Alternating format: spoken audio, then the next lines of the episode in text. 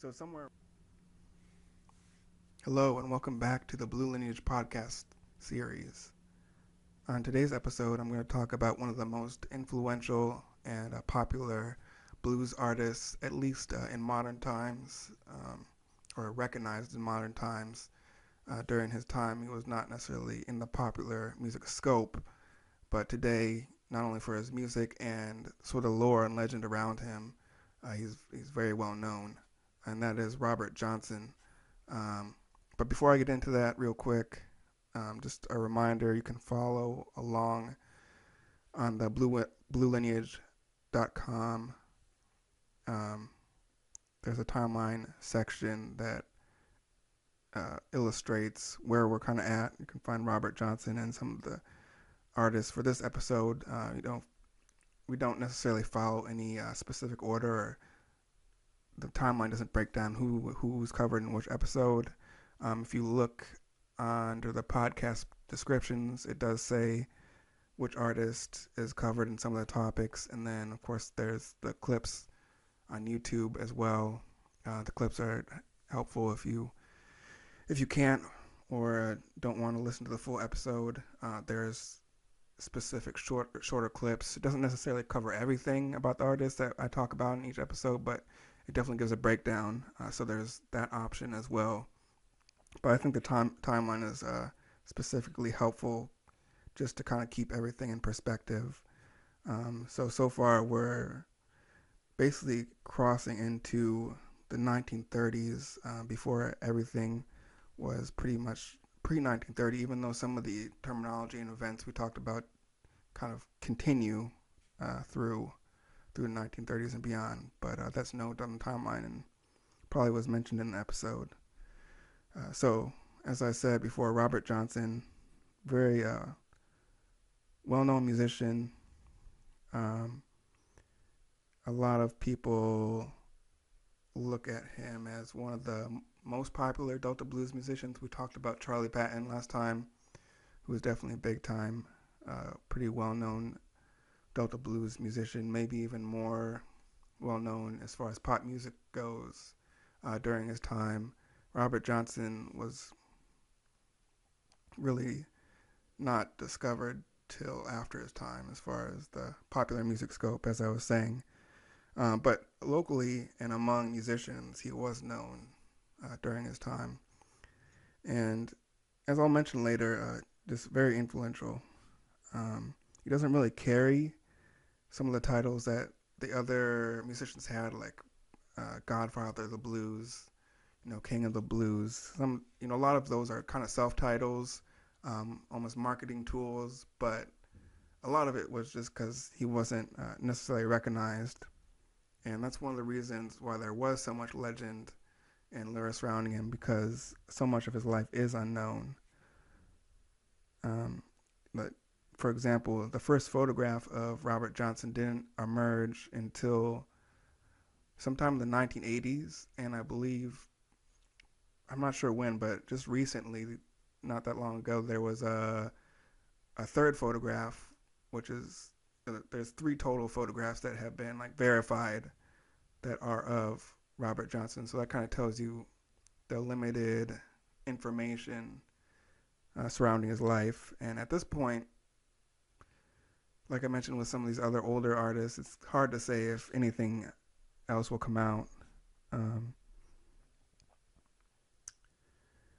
one of the uh, things that characterized Robert Johnson's music and also built on the lyrics is that his music had a very dark character, um, a dark sense. A lot of the lyrics were pretty dark, which is not too outside of the realm of Delta blues you know, it was uh, a rural music that really um, discussed some of the hardships and difficulties that the musicians and the communities were going through at the time.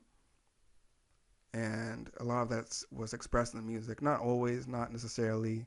And even for Robert Johnson, it, it wasn't, I think it may have been a little bit overplayed and kind of just played into this whole narrative of Robert Johnson and this darkness and his dealings with the devil and the crossroads and him selling his soul, which is I'll get into a little bit more, but that is what he's really well, known for, um, at least later on.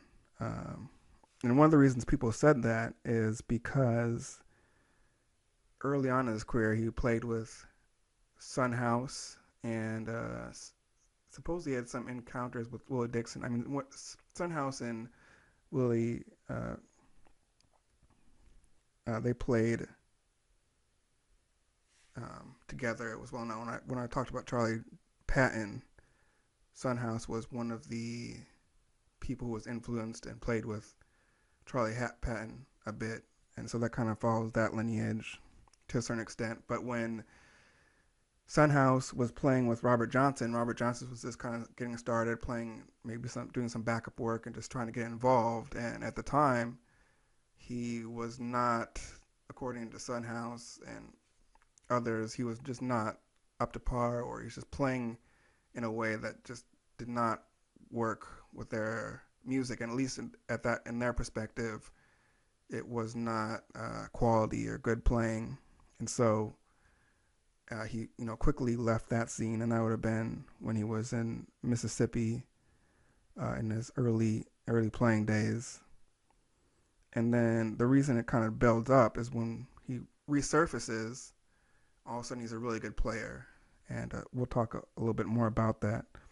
But as far as his character um, and dark character, you know, there definitely I think there's truth to that, uh, but um, if you listen to one of the more recent interviews by his stepsister, um, her last name is I believe Anderson. I forget her first name, but she kind of really it, it, was, it was really recent, within the last five or ten years, I believe. She's 94, so it's actually very fortunate that we were able to get um, that kind of information at this point from someone, one of his relatives, later on. And one of the things I, that she meant to influence it was just some of the older narratives that she did see of portraying him in this kind of dark way, trying to kind of fulfill this legend about him. And she kind of adds a little bit of the other side where he's a little bit more joyful. The photograph he's in is a little bit more. It wasn't necessarily joyous, but it wasn't kind of the kind of the dark kind of uh,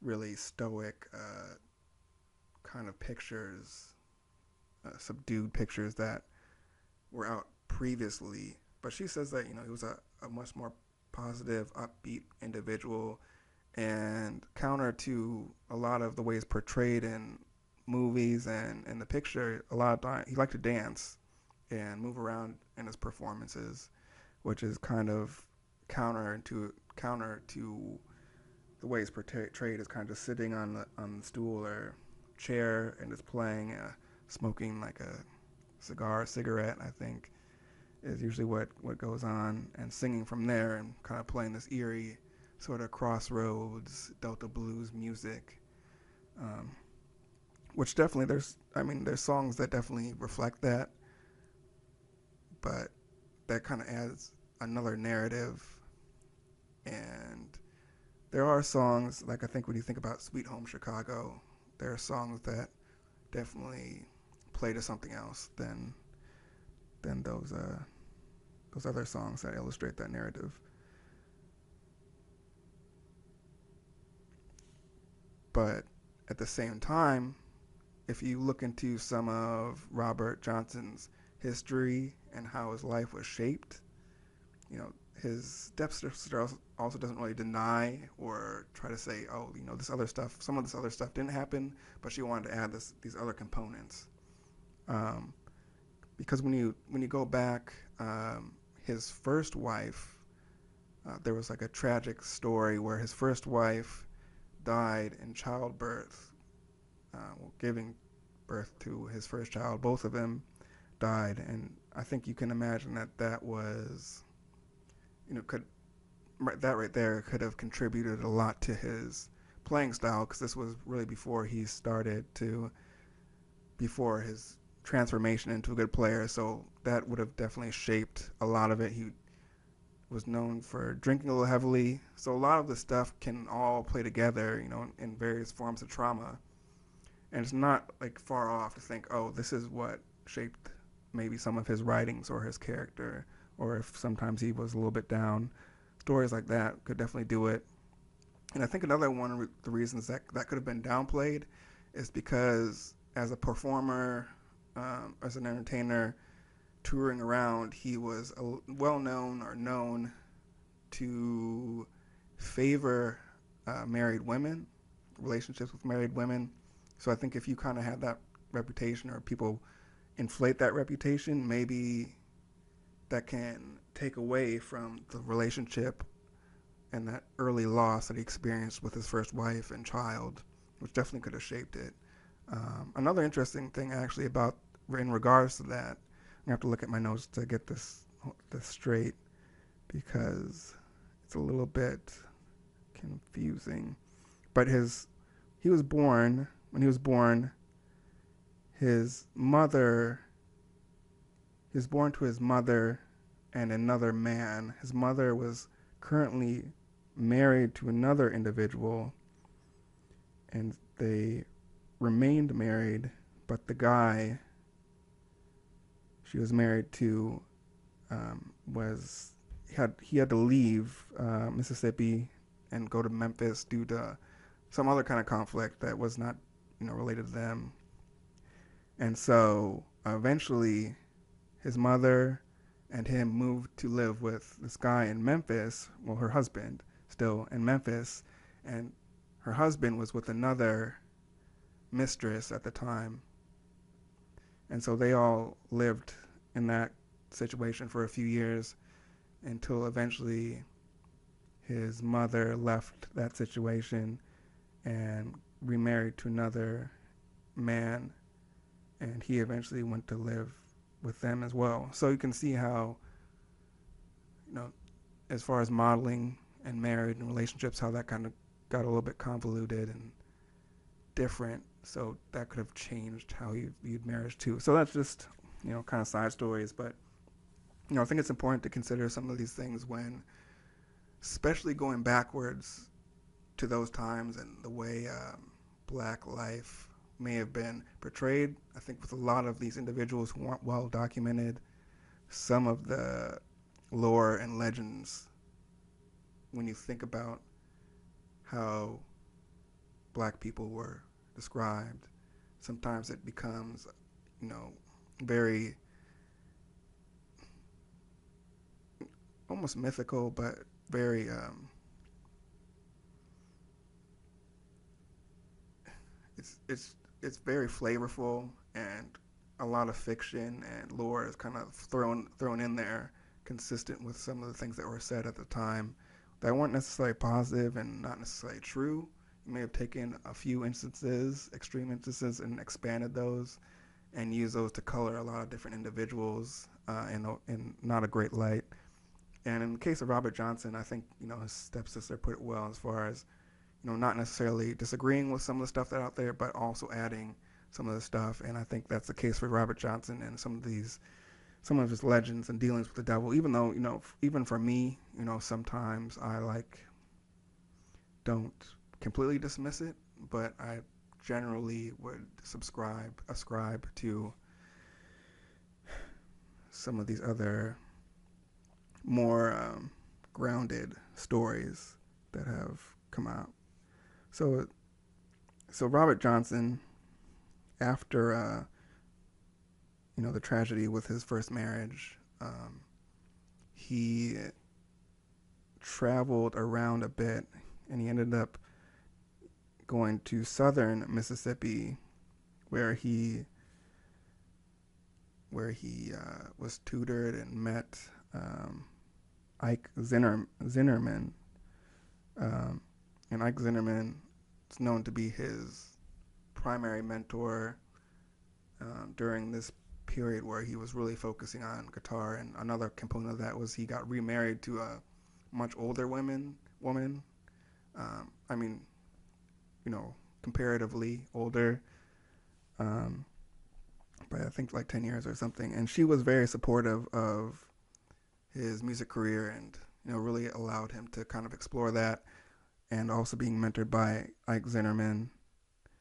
And one of the one of the things that kind of, I guess, contributed to the lore, I think to some degree, is um, Ike Zinnerman was rumored or known to enjoy playing, practicing guitar late at night while sitting on tombstones.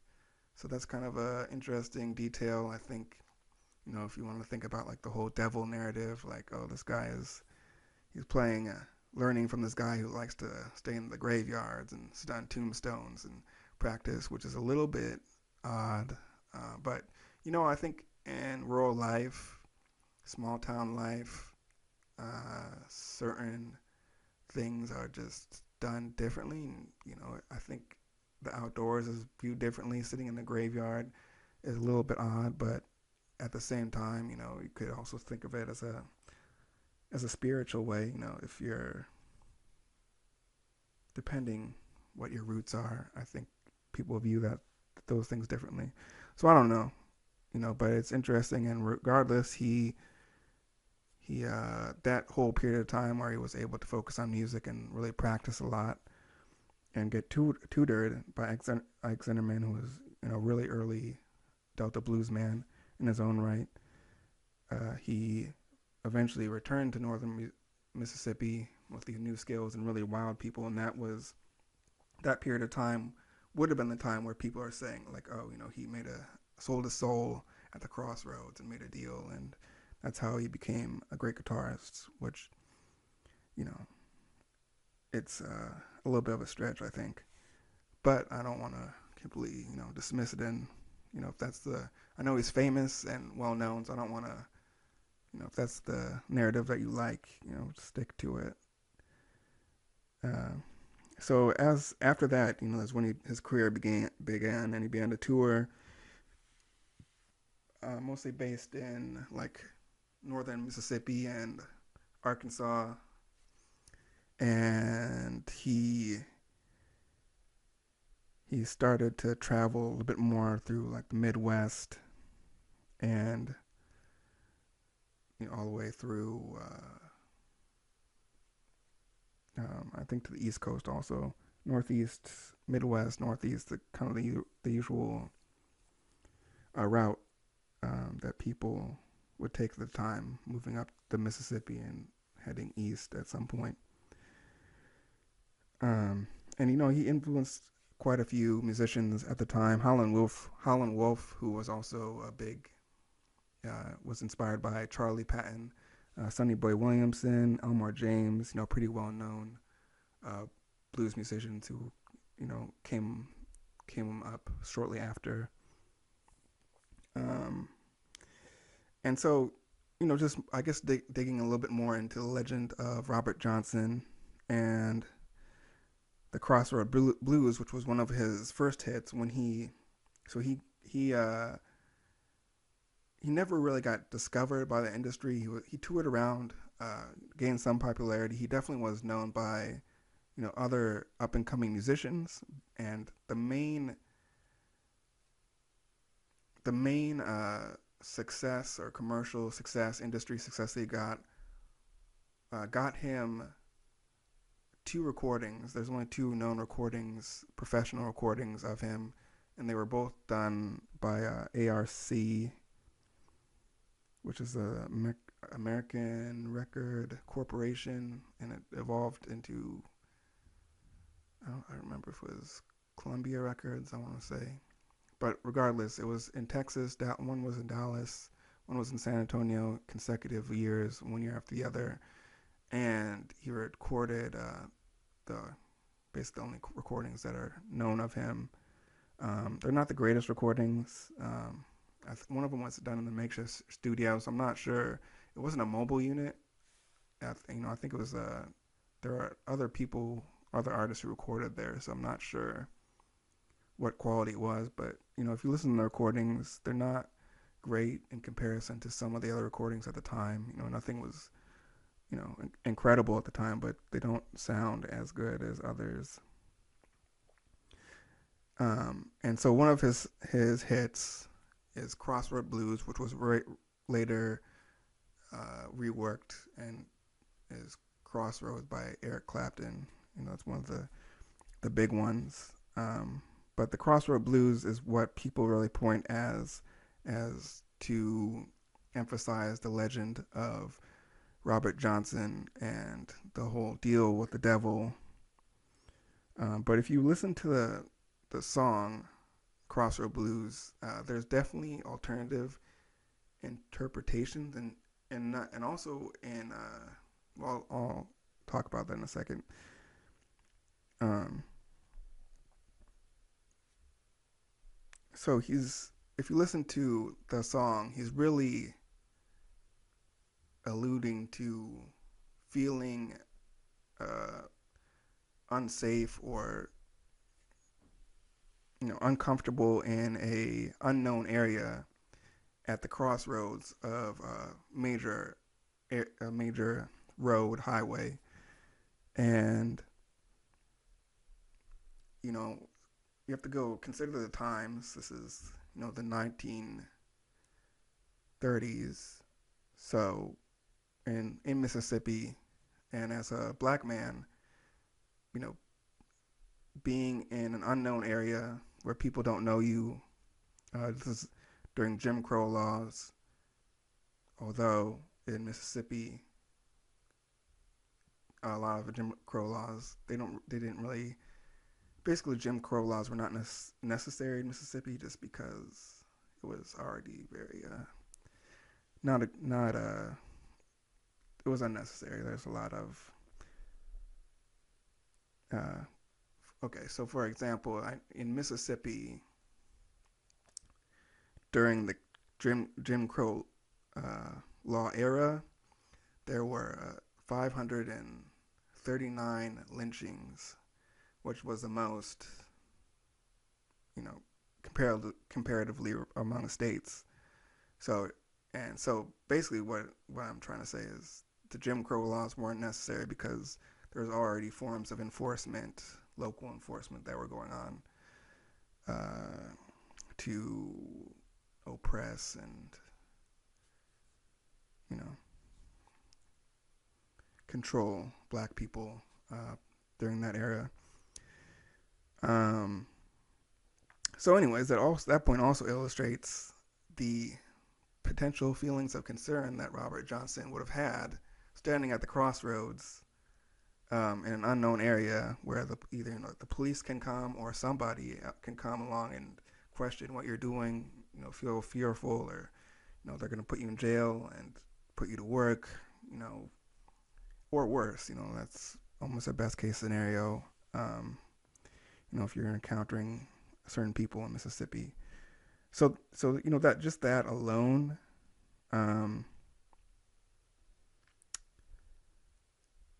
would explain what he was getting at when he was talking about the Crossroad Blues. Um, another another example I think you can get at is um, you know, I think when you think about if he if him preferring married women was indeed uh, fact or true, then you could see like you could see that uh, him being concerned about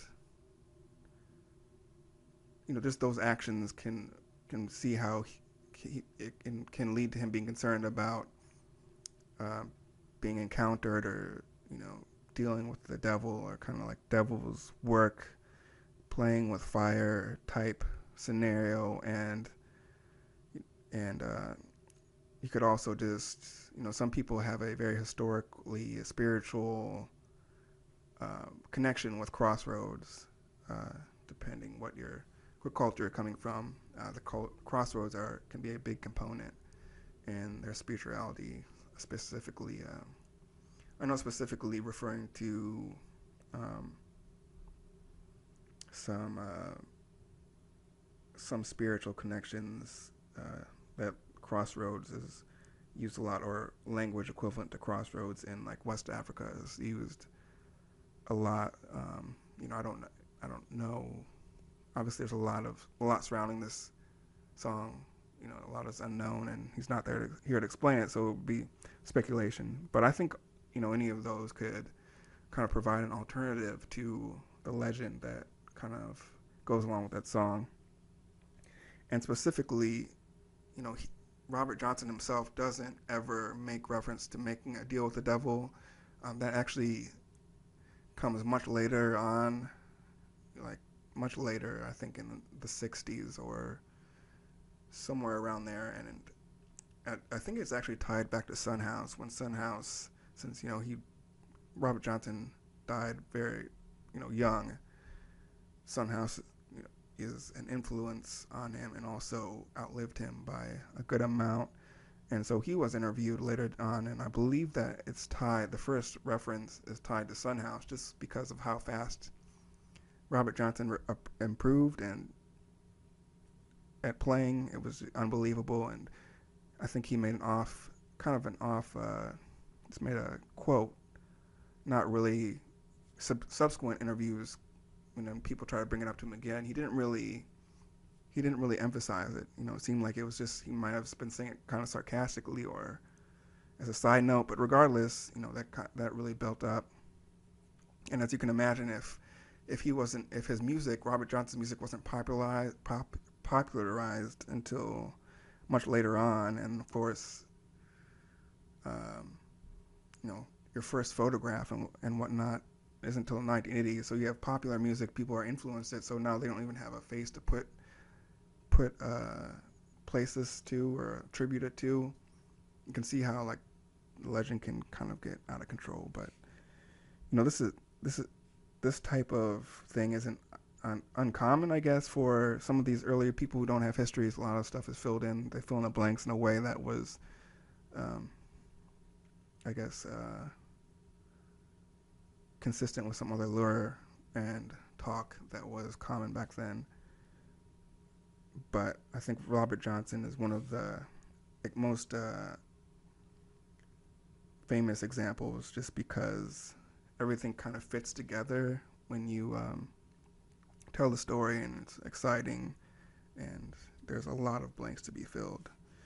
But regardless, when you're just talking about his music, Robert Johnson um, some of his songs, like Crossroad Blues, as I said, picked up by Eric Clapton. There's also I'll Believe I'll Dust My Broom, Love in Vain, which is uh, Rolling Stones, I believe. Uh, Stop Breaking Down, Stop Breaking Down, and of course Sweet Home Chicago are all songs uh, originally created by Robert Johnson and maybe altered, or some of them are essentially were kept preserved and became hits down the road.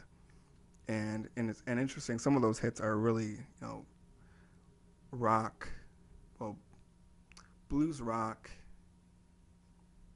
and electric blues type hits. So it's interesting as we're getting closer to or longer later down the road towards the end of I guess the peak of Delta blues, um, we're starting to see some of these innovators and prolific players starting to develop songs that are used in what are labeled as different genres to some degree. Uh, all those, all these songs are definitely heavily rooted in the blues, even down the road, as you can see. But you can see how, you know, Crossroads, for example, is you know a pretty rock song um, if someone called it a rock song, you wouldn't disagree. But if someone called it a blues rock song, you know, because it has clear ties to blues, you know, that would be valid also. So you can kind of see how I think, and even if you listen to his Sweet Home Chicago version, you can hear that, you know, Sweet Home Chicago, which is a pretty uh, rock infused hit later, you can still see that even though I think the tempo is definitely slower, uh, it it definitely resembles that that song later on. Even though this is Delta Blues, so it's a solo. It's still a solo performance, but you can definitely hear the similarities. It's very clear. Um, so after Robert Johnson, moving on, there's another very, uh, and actually the last um, Delta blues musician on this list. As I was saying, we're getting towards the tail end of this kind of era of Delta blues. Not that it goes away completely. Um, there were still Delta blues. There still are Delta music, blues musicians today, you know. But as far as kind of shifting on the timeline towards uh, different sounds in a different genre, uh, these, these guys are, or even well, there's still electric blues. There's still blues players on the list, but as we're starting to see other genres appear on the timeline after this, and and I think what's interesting about this next artist, Tommy McLennan, is that both uh, Tommy McLennan and Robert Robert Johnson, as we're gonna, as we uh, I just mentioned, and Tommy McLennan, both of them have songs that really speak to the next or next few uh, innovations or evolutions in the timeline. Uh, whereas Charlie Patton and Blind Willie Johnson, who and Charlie Patton specifically, I, I mentioned Spoonful Spoonful Blues, which was adapted later, but it's a, it's a definitely a much more of a stretch and some of their music was used a little bit down the more down the road, but more specifically, Charlie Patton and Blind Willie Johnson really influenced that next generation of of blues players who were also Delta Delta blues musicians or you know kind of country style blues musicians, kind of staying within that more strict blues genre. Um, whereas Tommy McClellan, McLennan and uh, Robert Johnson really influenced, I think, rock and electric blues sounds that were probably more cons- more consistent with uh, the urban sounds, and later, um, and I think it kind of speaks to where the music was headed, but also that music was evolving towards kind of trending towards this the entire time as it sort of evolved. You know, but all these artists when touring, they went to uh, urban, um, to cities to record. Uh, so that and there's that there's exchange happening as I kind of discussed early on. You know, to a certain degree, early blues was kind of almost created in a vacuum to to an extent, and then evolved into an urban uh, sound and subsequent subsequent genres or sounds, innovations, evolution of music uh, was was centered in urban areas, which is consistent with the Great Migration, which we talked about, and probably I'll mention again because we're getting close to uh, what was called the Second Migration. But anyways, for Tommy McLennan, he I just mentioned Robert Johnson's hits. He was Tommy McLennan was known for like Catfish Blues, Crosscut Saw, My Baby's Gone, New Highway Number 51. And once again, I think these songs are definitely more blues oriented when you think about Crosscut Saw and uh, and what else I just mentioned? Crosscut Saw, of course, uh, well known out by Albert King, um, Catfish Blues. You hear from Muddy Waters. So a lot of these songs are definitely in the electric blues area. And that makes sense because Tommy McLennan, who is definitely not uh, hugely well known, but when you look at his some of the his original songs, it's pretty.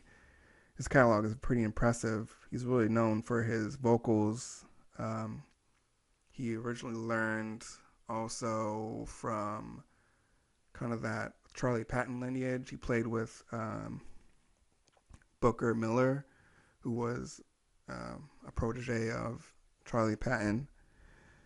And when Booker Miller stopped playing um, in Mississippi, um, bas- basically, um, Tommy McLennan grew up mostly on a plantation in Mississippi where he encountered uh, Booker Miller in that same area, and Booker Miller, when he stopped playing, sold his guitar to Tommy McLennan, and shortly after, that was when Tommy McLennan started touring, and he ended up uh, recording in Chicago. He was recruited to record in Chicago, and that's basically where his entire music career um, occurred, which was not very long. Um, as I'm going to talk about in a little bit, his his music career basically started in that when in 1937 when Booker Miller sold him that guitar, and ended in 1942 when there was a strike, which you can see on the timeline during that strike between 1942 is a musician strike. I'll I'll get into it a little bit more specifically in a moment, but not many record records were recorded during that two year period, and so in 1942 he stopped recording, and you know he's impacted by that and maybe something else. I'm not there's not a whole lot of detailed history about him, but after he you know he didn't record again, and uh, actually he was the last time he was seen was in like uh, like a homeless community in Chicago, and shortly after that in 1961. So it was ways down the road. He was he passed away from bronchio bronchio bronchio pneumonia, broncho pneumonia. Um, so not not a whole lot known. Career was pretty brief, but made a major impact. He's really known, like I think I said, for his really expressive, ferocious vocals. And um, you know, if you get a chance to listen to his recordings, he's he uh, definitely has a, a very unique sound to him, and was a hugely influential innovator, even though he's not super well known, uh, even even today. But definitely deserves a lot of recognition. And so, as as I was alluding alluding to, um, the strike, the 1942 strike, was led by the American Federation of Musicians. And so, a little bit of background about that, just as as relevant to the timeline. That's why I'm going to post also on the website and the terminology. I'm not going to really get into the whole history of the American Federation of musicians. Um, just kind of a brief background as it's relevant to the timeline. So going back, backstory, going back to the early days, earlier days of the American Federation of Music, I'm actually going to start talking off by James Reese Europe. So if anyone's ever heard of James Reese Europe, he's a little bit more well known in like the jazz community um, but he um, originally grew up. Uh, he was actually a neighbor of John Philip Sousa, and one of the reasons I want to bring up this whole situation is because it's kind of an important element to the early jazz and ragtime, and and some of and it gets connected to some of the people that we talked about early in the timeline, and kind of all connects back to this strike. So, so John Philip Sousa, um, if you all are not aware, he was the creator of a very popular form of marching music. He was also the creator of the like the the tuba, the like the marching tuba, I guess it's called the sousaphone, where it's like people like put it around their like neck and play it. It's obviously, he's a marching music creator, and popular marching music creator. So we wanted to include the tuba. So you create the tuba, or helped he helped create it. Um, and and it's also significant because John uh, Philip Sousa was a early his marching music was a huge, huge component of ragtime. Ragtime was is essentially influenced by his marching style and incorporating African so uh, African influenced like polyrhythms and uh, beats, and you kind of get and you get eventually get ragtime. And ragtime with um, some like blues components is what jazz is, but I think jazz is uh, ragtime definitely more heavily influences jazz than some of the blues components, and so so all right there you have James Reese Europe and John Philip Sousa living right there in uh, the D.C. area, and and so that was a big influence on John Reese Europe he kind of got into that and the re- the early ragtime sounds, and later he got into jazz. But his his sound, he's got he was well known for uh, mostly for being composer. He did uh, he was a band leader also, but I think his compositions and the sort of ragtime, more emphasis though on the on the um, the rhythm aspect. He's really known for syncopated music and his music was really composed uh, very often for like thea- theatrical dance performances um, and and so actually one of one of the connections is at one point you know we talked about W.C. Handy one of the connections is at one point he was leading he he was working with a white dance group or team, white dance team, um, at the time when W.C. Handy released Memphis Blues, and they actually uh, James Reese James Reese Europe actually wrote or helped create uh, a it was like a dance routine or dance step, a foxtrot popularized the foxtrot to go along with the Memphis blues, and it became really popular.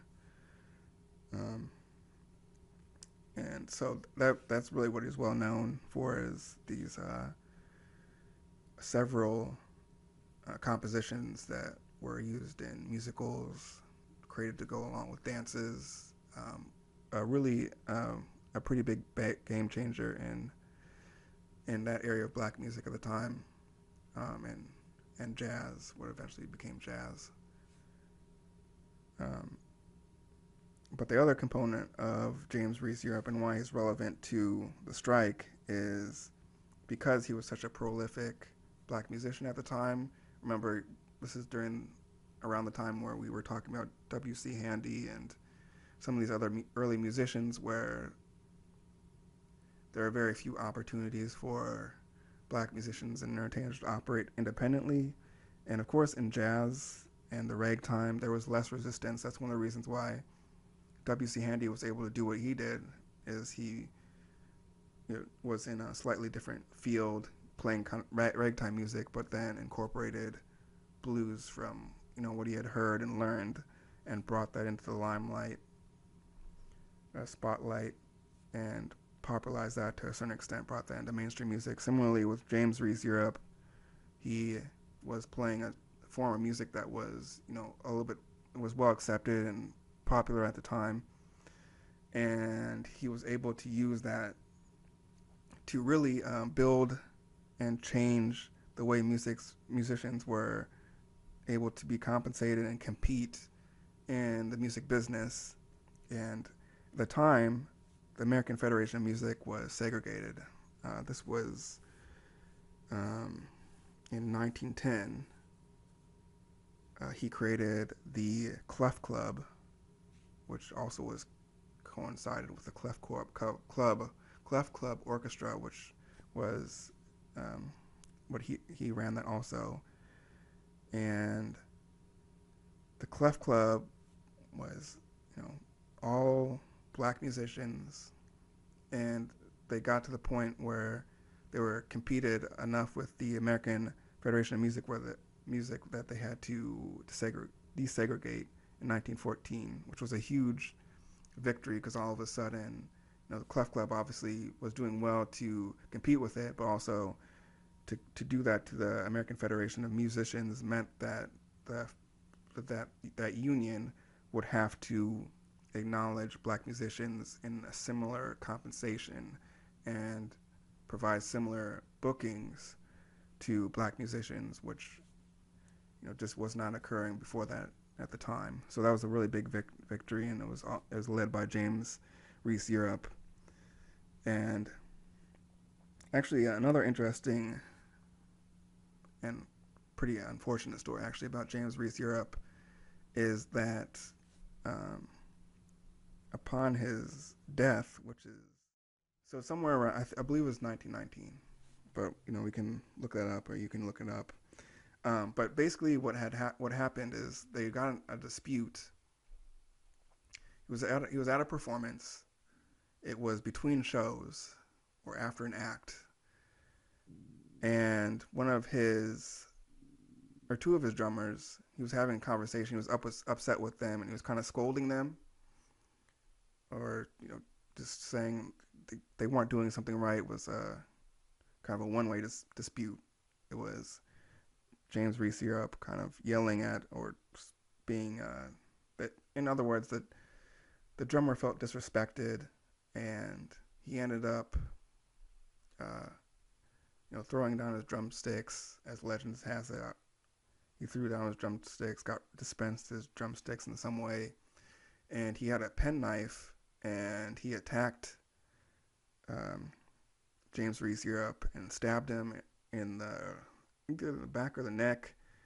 And at the time when that happened, they, everyone there thought you know the wounds were superficial. You know he was gonna be like, "Oh, I'll be okay." You know, just you know, you know, keep the performance going. But he ended up actually dying later from those, from that injury, from that wound. And what's interesting about that is if you watched uh, this recent movie, Ma Rainey's Black Bottom, uh, that came out this year, or maybe technically last year. Now it's technically 2021. Um, you, you know, Levee's character uh, at the end of the movie stabs the band leader. Um, and then, and then that one it was a little bit more dramatic, where he basically died on the scene. But what's interesting about that is, um, from what I understand, and at least to my knowledge, you know, Ma Rainey's Black Bottom is, you know, based on a play, and the events in the play are essentially fictional, even though collaboratively or together, they do depict the day in the life of Ma Rainey, and you know some of the dynamics of the industry but you know, unless from what I understand, and you know, if someone has other information, you know, please send it my way because that you know I I like to uh, you know learn about that. But from my understanding, is you know the considering that those events as a whole are fictional, you know, it it, it seems like that scene could have been based on uh, what happened to James Reese Europe getting stabbed by one of his um, band members or orchestra members, and then succumbing to the injuries down the road. Um, so that's just an interesting, I don't know, speculation, uh, which I found interesting or find interesting because that kind of coincides, even though they're separate. It's in the same time period, sort of. Uh, when you think about Ma Rainey, who was a very early bluesy musician, and you know at the time of his death, which had been 1919, so it's kind of like these events would have occurred around the same time. So, you know, it's something to think about and consider. Um, but regardless, a very you know unfortunate loss. Um,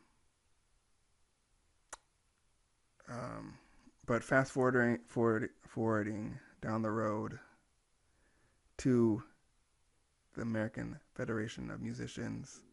And so, due to the success of James Reese Europe, you know, we have an integrated American Federation of Musicians. And in 1942, the president at the time, James Petrillo, he uh, organized a strike. He led a strike against the record companies at the time to uh, basically in dispute of the compensation specifically to relate to jukebox jukeboxes for those of you who like, you know, were around then or remember jukeboxes since they're not.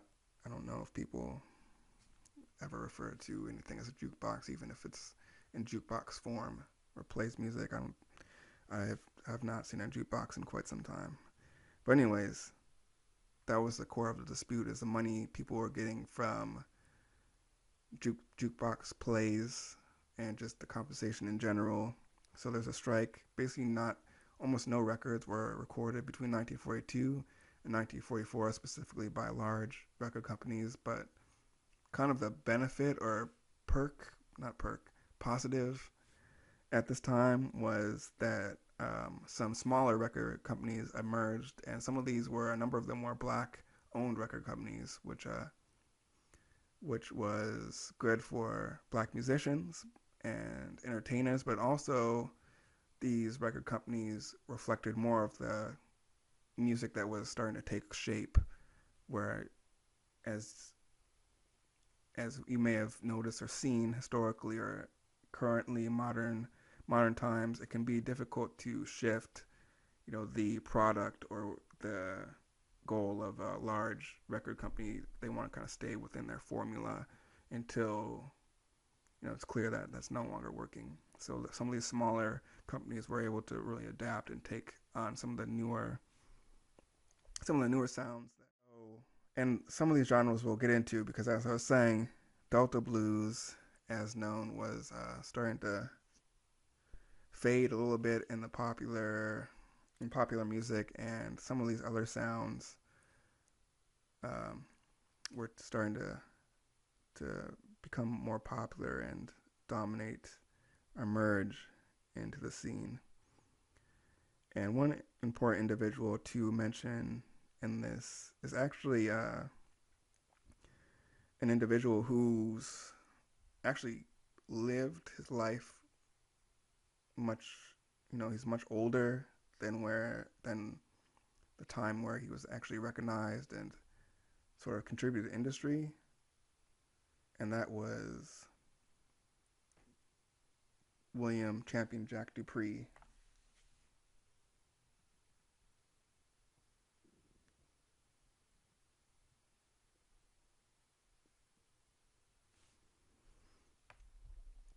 So William Thomas Dupree, also known as Champion Jack, he was a boogie woogie sort of blues musician. Boogie woogie was is actually is basically as old as a blues, um, but it's more um, known to be piano based. It kind of has a uh, it's usually faster. It's kind of a more dance oriented. Um, has more of like a rolling uh, beat. You know, something that you definitely recognize if you heard. Um, so he was known for boogie woogie and blues, um, and the sound sort of over time evolved into like to what was known as jump blues at the time. But that was later down right down in his career because quite a few life events, as we'll go over, happened before he could ever really become a musician and pursue that area of his life. Um, one thing that of note earlier in his life, his um, parents died when he was bas- an infant uh, in a grocery store fire. Their grocery store burned down, and according to champion Jack Dupree, the fire was started by KKK members, um, which could definitely be true. Uh, nobody really knows, but there has also been times where he said that the fire just started from kerosene, uh, ker- like a kerosene container that was for lamps, and it just exploded, spontaneous explosion, and the store burned down. Either way, tragic.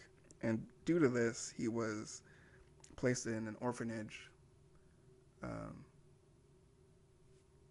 and lived there, you know, till he was in his teens and that was where he actually first learned to play piano at, at this orphanage and then he left in his teens this is in new orleans he left and became homeless, mostly homeless. He stayed with people here and there, and including uh, one of his other mentors who helped him learn more further learn on the piano.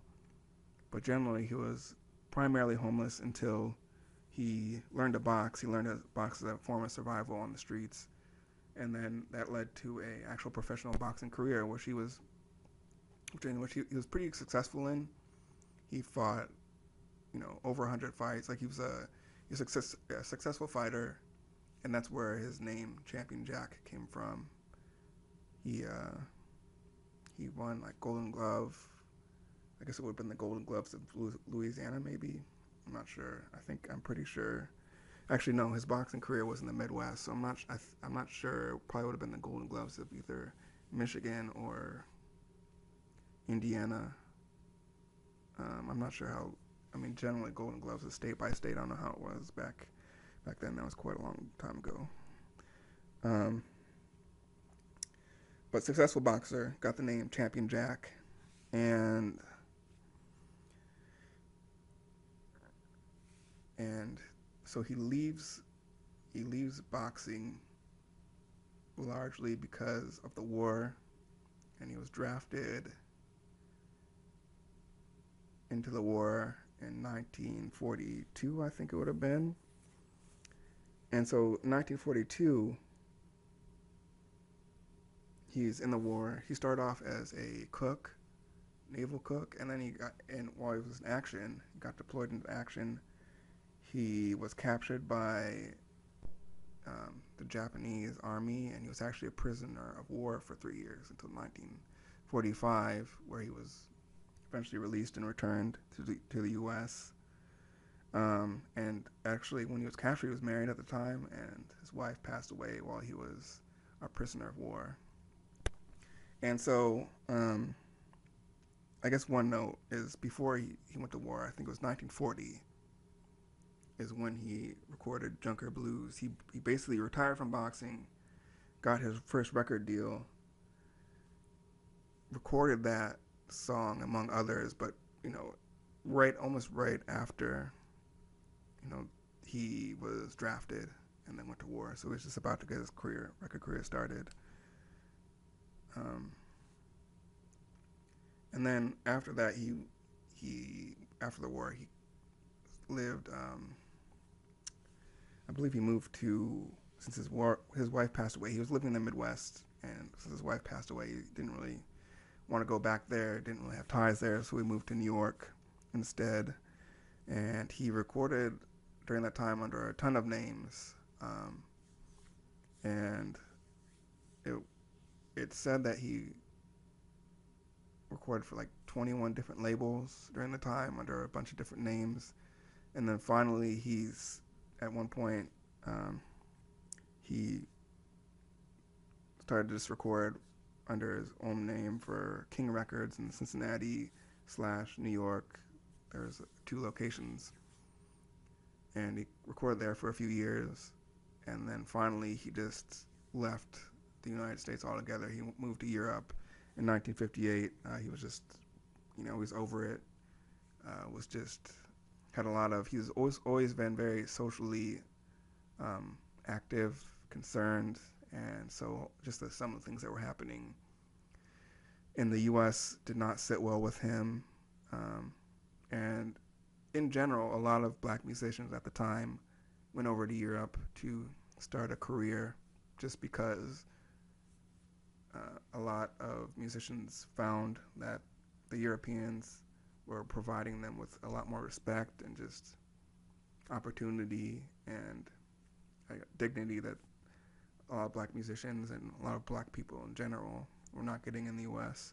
So he ended up moving there and staying there for basically his whole career, um, remain, remaining career. He did come back um, a few times, especially in the end of his career, to go on some tours and to you know for some visits, but primarily he he performed and recorded in Europe, England, Europe. Uh, he lived in Germany for a large period of that time. Um, he in the 19 you know early 1960s, I guess end of the 1950s, he performed with a lot of musicians um, and was a I think a huge catalyst to the blues revival, the the uh, the uh, British invasion of music, blues rock music that occurred around that time, just because he was his jump blues style, that kind of uh, boogie woogie R and B esque sort of kind of rocky blues sound uh, matched or went along with a lot of the artists. You know, at that point, this was the 1960s, late 1950s. At that point, rock was already out, rock and roll, and so it kind of laid the route, the groundwork for this sort of R&B rock in Europe to kind of form. And I mean, it already formed in the U.S., but it really brought that sound over there and created a definitely a unique, uh, unique version. You know, the British invasion rockers sounded different than the American performers to a degree. But as I said, a lot of black musicians went over to Europe uh, to perform over there, so it wasn't like you know these musics were these sounds were created independently. Um, but Champion Jack Dupree was definitely a very inter- interesting person. He had a way with words, um, you know, just like um, the tragedy of his parents. In general, you know, he was his his lyrics. He's really well known for the lyrical content in his songs. If you listen to Junker Blues or some of these other songs, he has he's very slick with his words, and you know, in, interesting. It's hard to tell what what is truth and what isn't. You know, just, just and not a, not even in a deceitful way, just in a creative way. I think. Um, another funny story about him was he had this half this tattoo of a heart on his arm. I think it was his arm. But he had this hat this half uh, heart basically, and he had been reportedly sent to prison for uh, you know I think maybe 30 days or something like that for stealing oranges, which is you know. Uh, so he he goes to jail or prison for this, and the tattoo artist was um, giving him this prison tattoo. And what he's his story is, you know, he only has half the heart. Apparently, um, this this tattoo artist, prison tattoo that was getting, the artist was unfortunately executed before he finished the tattoo, so he only has half a heart, which is interesting because it's exactly half a heart. So that's the funny part. I mean, the obviously execution is not funny at all.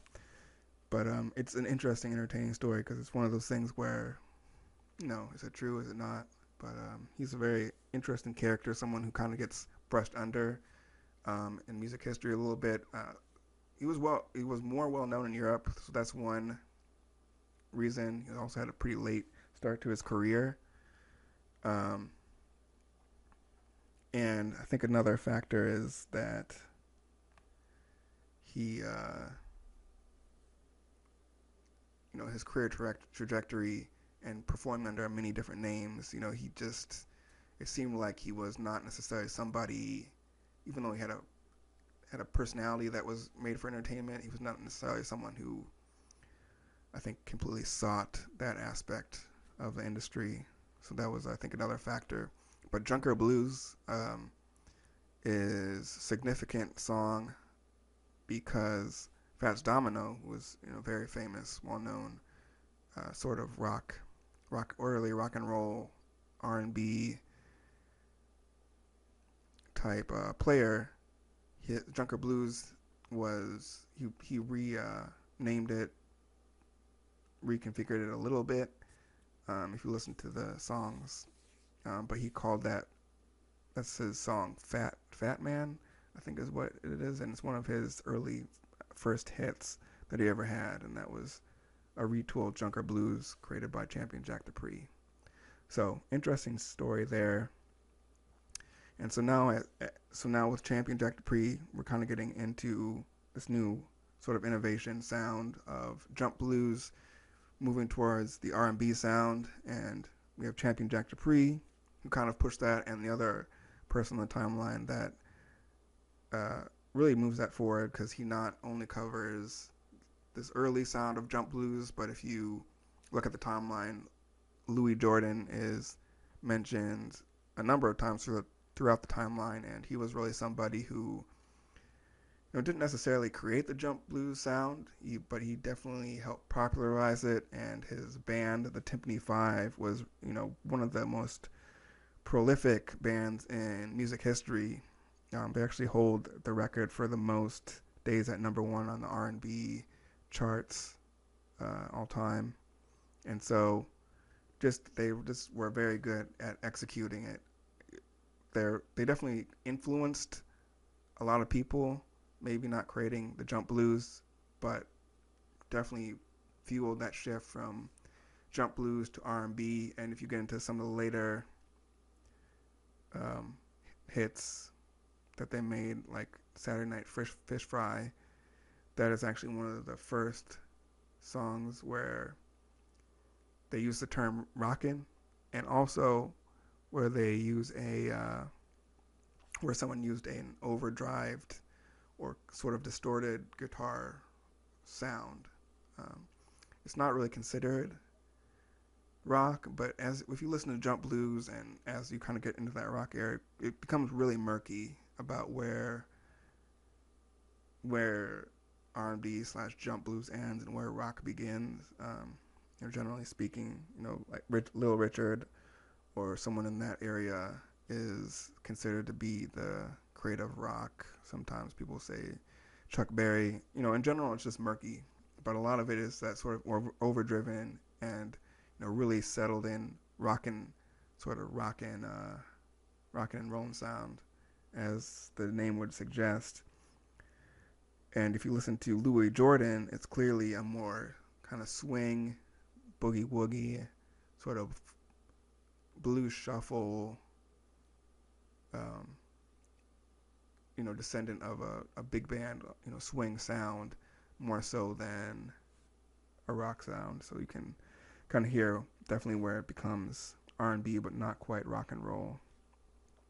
So Louis Jordan, well, as I was saying, you know, super, super well known, famous uh, individual, um, mostly for a small period of, not small, but less than a decade period of time with the Tympany Five, where basically all his hits were big hits were created, and then you know he continues to perform. But that was kind of the peak.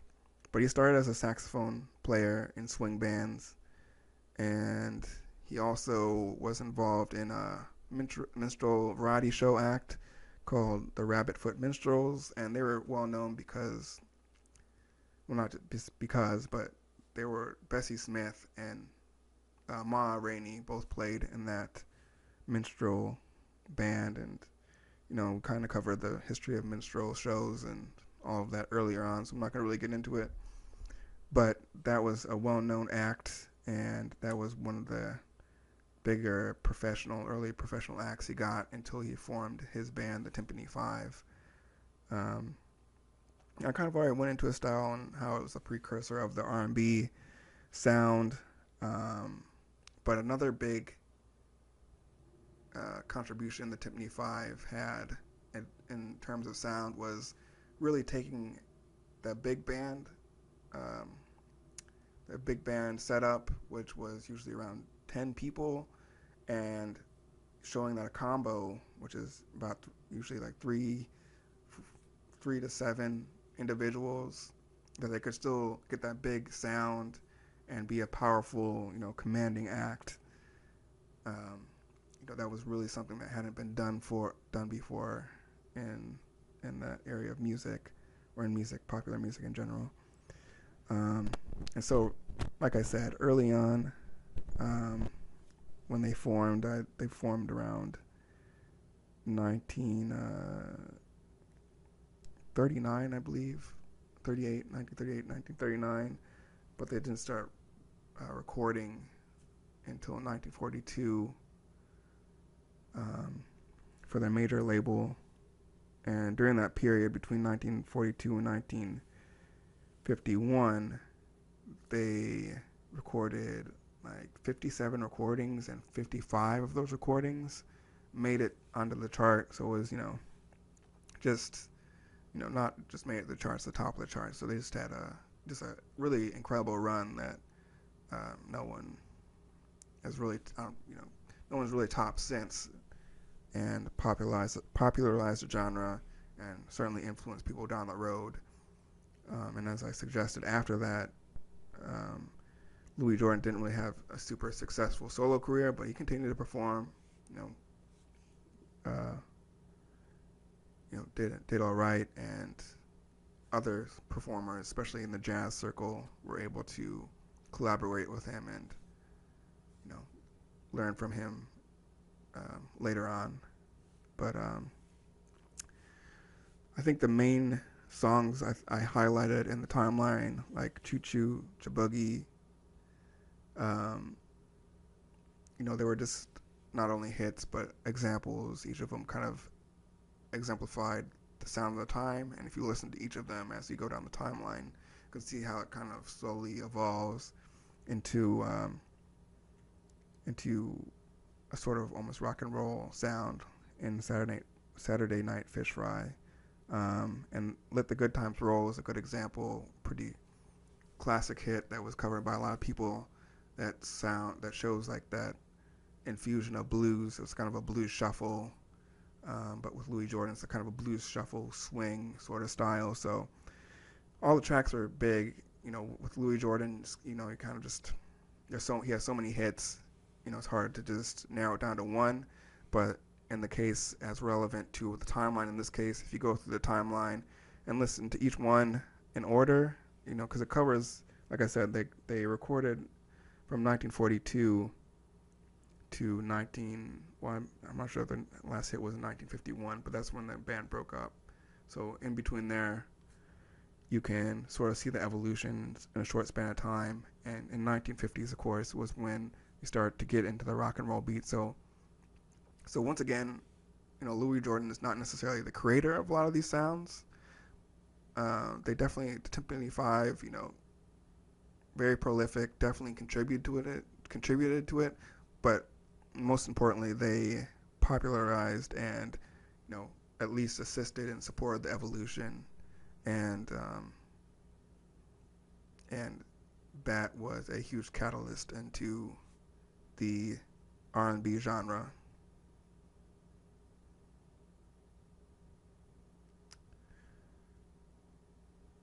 And so, as we can see, going back to the timeline, um,